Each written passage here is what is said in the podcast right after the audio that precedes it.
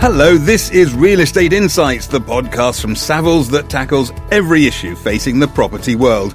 Today we're going shopping to explore the shift in retail around Europe from multi channel to omni channel. So, the simple fact of more online retail spending creates more demand for warehousing space.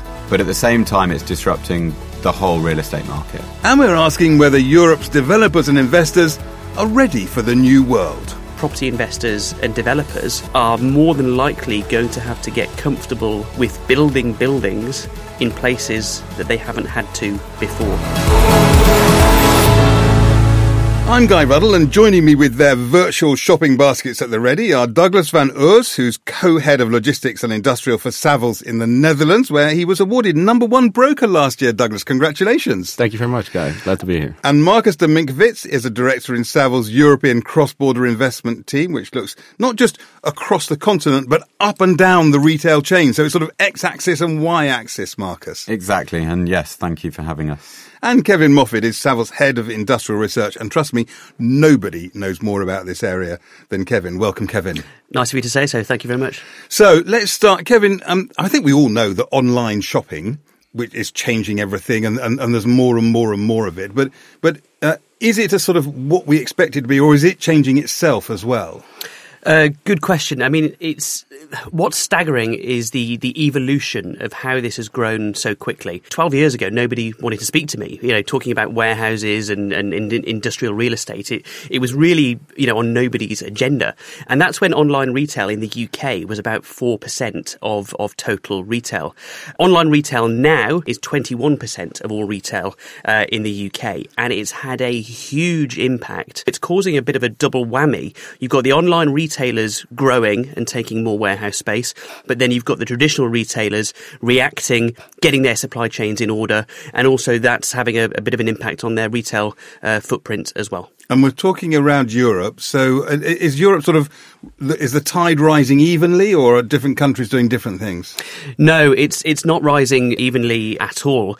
We've done some work in the research team at Savills and we looked back to 2012, which was when the level of take up for, for warehouses started to increase dramatically. That's when online retail was 11% in the UK. What we've noticed across Europe is that there's a whole host of countries just on the very tipping point of reaching that 11% as well. So the Netherlands, Sweden, to, to name a few, France, Germany has already passed that level. What's really interesting though is across Europe, it's a, it's a really different picture by, by country. In some countries, some product categories, nearly all of it is, is online. Um, clothing in Germany, you know, is a, is a, is a good example for that. Whereas food, um, in places like Spain and Italy, you know, just really hasn't penetrated in terms of online spend yet. And this 11% sort of tipping point, Marcus, which seems to have a big impact on, on the way the whole logistics things work. When, when you look across the Europe, uh, uh, sort of adding to what Kevin's just said, it, where's next? Where's, where's coming up to that point? Everyone's talking about the UK, which is you know an amazing case study and it's reached the highest levels in the world of online sales as a proportion of total sales. But actually, if you look at the percentage of the population that shop online, it's only sixth in Europe. Germany's fifth. Netherlands is first. You know, really? over ninety percent of the population shopped online in the last 12 months. Does it feel, sorry, does it feel like that, Douglas, in, in, when, when you're in Amsterdam or anywhere else in the Netherlands? Does it feel like you're sort of at the vanguard of online? It definitely does because we, I mean, everybody in the Netherlands, everybody has access to the internet. It's, it's, it's a relatively small country if you compare it to UK, France, Germany the distribution lines are very short. And there's there's a lot of local Dutch online retailers who who have become very big players. To Marcus's point, that you know, the UK is a, an exemplar, if you like. Is that what's happening in, in, in your market? Are, are, people looking at the UK and saying, "Well, that's what happened there, so we need to, we can learn from that, and we can we can take those lessons and be quicker and better at it than than others"? Well, I definitely think the UK is a, is, is definitely, as Marcus said, a good case study for what we will expect in the Netherlands. I mean, as as Marcus said, the total online uh, usage by people is the highest in Europe. Although, as a percentage of the total retail sales, we're only at around just below 11%. And with with Kevin saying, listen, in the UK it's already 21, it just shows the massive growth potential there still is. And as the Netherlands being a very small country, but definitely very big in importance for it being the gateway to Europe for a lot of a lot of companies, with a lot of products coming uh, out of Asia, obviously coming in through the Rotterdam harbor and then having to be moved through the Netherlands to, to find the German hinterland and the rest of Europe. And that's the other interesting bit for Europe is obviously the UK is is waterlocked. So Europe, you've got to think of the impact of other countries and e-commerce growth in somewhere like Germany, for then how that might impact the Dutch market. So there are now half a dozen Amazon warehouses in Poland, all servicing German demand because labour costs are a third in Poland of what they are in Germany. So it's looking at those dynamics and how that plays through. But the interesting bit really for us is that so the simple fact of more online retail spending creates more demand for warehousing space. But at the same time, it's disrupting the whole real estate market.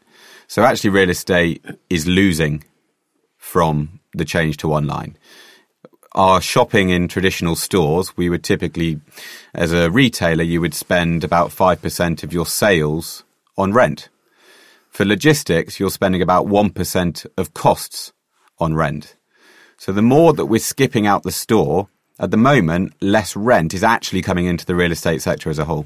There's a there's a great stat from Prologis, one of the uh, largest owners of warehouse real estate in the world, um, and back in 2015 they did a study um, that estimates that for every extra billion euros spent online, we actually need 775,000 square feet of extra warehouse space.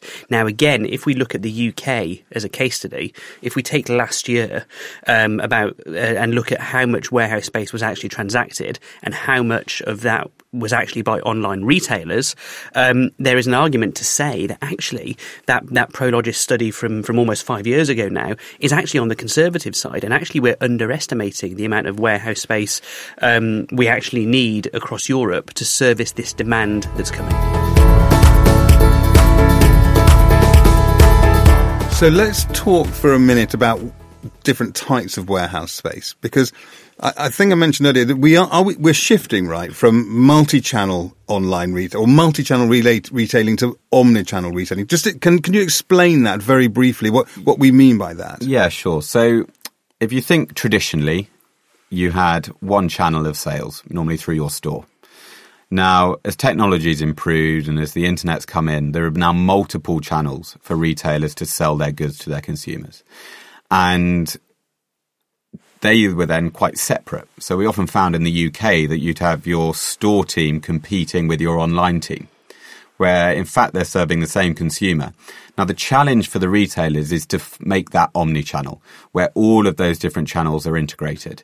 So you've got your stores talking to your online teams. You've got them working between each other. So the stores are great for merchandising. They're great for upselling. Click and collect is a major piece for consumers to buy on the internet to pick up in the store. But when they're conflicting against each other, then that doesn't provide for an efficient business. So so does that affect the type the type of warehouse space that that we need in the future, Douglas? Do you have clients in the Netherlands saying we need a different type of warehouse space? Uh, for sure. I think in the past, people thought of warehouses as being large boxes with, with maybe five guys on a forklift driving around, moving stuff around.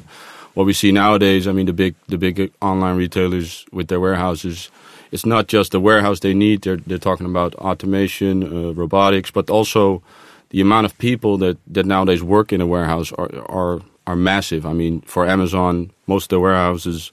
I mean, they're looking at the Netherlands. They might need a warehouse there, and they're talking about at least fifteen hundred people, which in shifts would work there, um, which which gives you also a different layout of the plans, but also it, it, it has different demands in, in in terms of height. What's height got to do with it?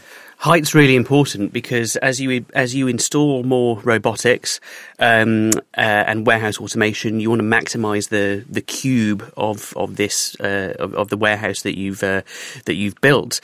Um, so so people are putting in three or four levels of, of mezzanine. What that what that creates a need for it has a kind of a it has two really important property impacts. One is actually the fabric of the building. So developers need to be thinking about, you know, actually is the floor capable of, of handling this? Um, also, you're going to have to think about the energy um, that this type of building needs. Um, uh, you know, we've been involved in some some warehouse schemes, maybe about a million square feet, um, that employ five thousand people, have four thousand robots running around, and they use as much energy in a year um, as about 10,000 three bedroom homes. So what that means is that property investors and developers are more than likely going to have to get comfortable with building buildings in places that they haven't had to before because the people who are operating these buildings need factors that aren't available in the traditional prime property markets. And I think building on that as well is that you've got to think that the warehouse space is now just becoming part of the retail supply chain. So we we've seen in the UK that over the last five years, two thirds of take up has been essentially from the retail sector, and therefore it's all about servicing consumer. So various kind of metrics. If you're on a um, AO.com, so big white goods buying online, they reckon that the, the decision to buy has been done in 30 seconds. So then, really, your experience is how quickly, after that initial 30 seconds, is the good in your doorstep. Yeah. And that is when the supply chain comes in and how important it is then for the retailers to be successful. It occurs to me that you guys are the rock stars of the, of the property world all of us. How did that happen? Well, funny, You know? enough, funny enough, nobody actually realizes the actual need of the supply chain behind all these websites. I mean, in for example, the Netherlands, we have a lot of, and recently have a lot of articles about people complaining about how every piece of land which is still available is being built on with boxes, and, and people calling them ugly, which I think is not true, but that might just be me. Um, but nobody understands that that we need them to to make sure that the demand that's there and the supply chain behind it can be facilitated. if you think about you know this is a UK specific stat, but the same stat will be broadly true across Europe. You know, in terms that we need to build more homes. We need to build three hundred thousand new homes in the UK a year. Three hundred thousand new homes is three hundred thousand new delivery addresses, um, and we really need to consider the infrastructure that that supports that level of house building, and and that's true across Europe as well. And Douglas, when you were talking about the problems in, in the Netherlands of big boxes, which may or may not be ugly, is, is it is it is what you do in a warehouse changing as well? Is, is you know, I know we're talking about getting higher, but do we still need, for instance, lots of space in a warehouse or things moving more rapidly? Uh, well, yeah, because I think the demand for for delivery times, in if you look at the past years, have have shortened immensely. I mean, in the past we were fine with waiting a few days for a product to be delivered, and now all of a sudden, the the amount of people having Amazon Prime can't even wait over an hour to have their product delivered, which which causes the supply chain to become totally different. I mean, especially in cities like like London, um, you're, you're going to see warehouses more built in the city just be, to to get to the to make sure that you can get the products there in time. In the Netherlands, it's a little different. We've we've recently done a research report about it. I mean, the Netherlands is relatively small, and the, towns are quite close to each other. It's not so congested as in as in other major European cities, which causes uh, the Netherlands to be a little different. Where we see definitely warehouses being built in locations where they in the past weren't, but now because they are within an hour's reach of most large cities, these are locations which are now becoming more and more attractive. I get the sense that we're going to have to come and do this whole thing again in, in about six months, and then in six months after that, and then in six months after that, because it's changing so fast. Yeah, it? it's amazing. I mean, we went out to America for a week uh, about a month ago just to think, well, the Americans seem to lead the way on most things. So let's go and learn what they're doing. What's different? You know, what, what mature trends have they seen come through? They're still guessing. You know, they still say that Amazon are guessing. Most of the third party logistics providers are guessing. Now, obviously, they're a little bit more intelligent than that, but they don't know how it's going to evolve. And the biggest thing and the slightly scary thing then is data and how much these companies are learning about you. Once they learn about you, then they can create a more efficient supply chain. But right now, they're having to hold so much stock in so many different places to deal with our unpredictability as consumers. And it's just creating so much demand. Yeah. Fascinating. And it will be fascinating when we talk about it in six months' time or, Yeah. or whenever we do. Now, Savills standout statistic. I think you were all warned about having to come up with a Savills standout statistic. Just something that makes you think, gosh, wow. uh, and might make, do the same for other people. Uh, Douglas, what about you? Why don't Why don't you go first? Have you got a Have you got a Dutch one for us? I've got a very Dutch one. So I've been speaking to, to Kevin and Marcus a lot, and uh, currently our vacancy rate in prime logistics in Netherlands is around four percent. Um, while we're almost reaching the 11% tipping point, which we spoke about. Um, and as I understand, in the UK, when they reached 11% tipping point, their vacancy rate was at 12, which kind of scares you in, in what is about to happen in the Netherlands. Yeah. Gosh, blimey. Ooh, I wish, sort of wish I hadn't asked. Uh, Marcus. So building on that, I think the whole point of this is rental growth. You know, supply and demand dynamics, rental growth is coming. Most forecasting houses at the moment across Europe are predicting 1%.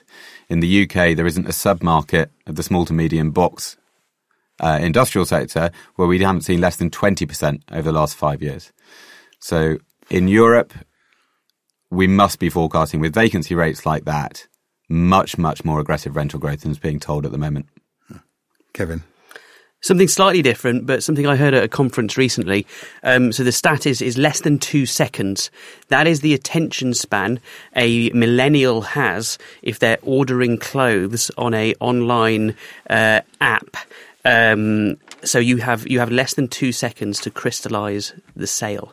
So that means that in two seconds, um, the product has been ordered, and then needs to be uh, maybe in less than less than five minutes later needs to be winging its way around a warehouse. I don't like this world. I want to get off. Guys, it's been fascinating. Thank you all very much for, for being here. It's really, really fascinating stuff. That's it for this episode of Real Estate Insights. If all that's done is whet your appetite for more, you could do worse than heading off to the research section of the Savills website, savills.co.uk slash research. There's lots more information and all sorts of reports there that, uh, that will help you. And if you aren't already a subscriber to the Real Estate Insights podcast, which Kevin, you are, I gather. I am. Yes, excellent. You too. You need to get subscribing. If you aren't already a subscriber, then please do. You can do it using your usual podcast provider. And you can leave us a review if you like, as long as you're nice about Douglas and Kevin and Marcus. You can say what you like about me. Thank you very much for listening. See you next time. This podcast is for general information only and should not be considered professional advice. Savills accepts no liability or responsibility for any direct, indirect, or consequential loss arising from the use of, reference to, or reliance on this podcast or its content. Savills makes no warranty as to the accuracy of the information in this podcast. This podcast and all copyright in this podcast is the property of Savills, and it shall not be used, reproduced, or quoted in whole or in part without Savills' prior written consent.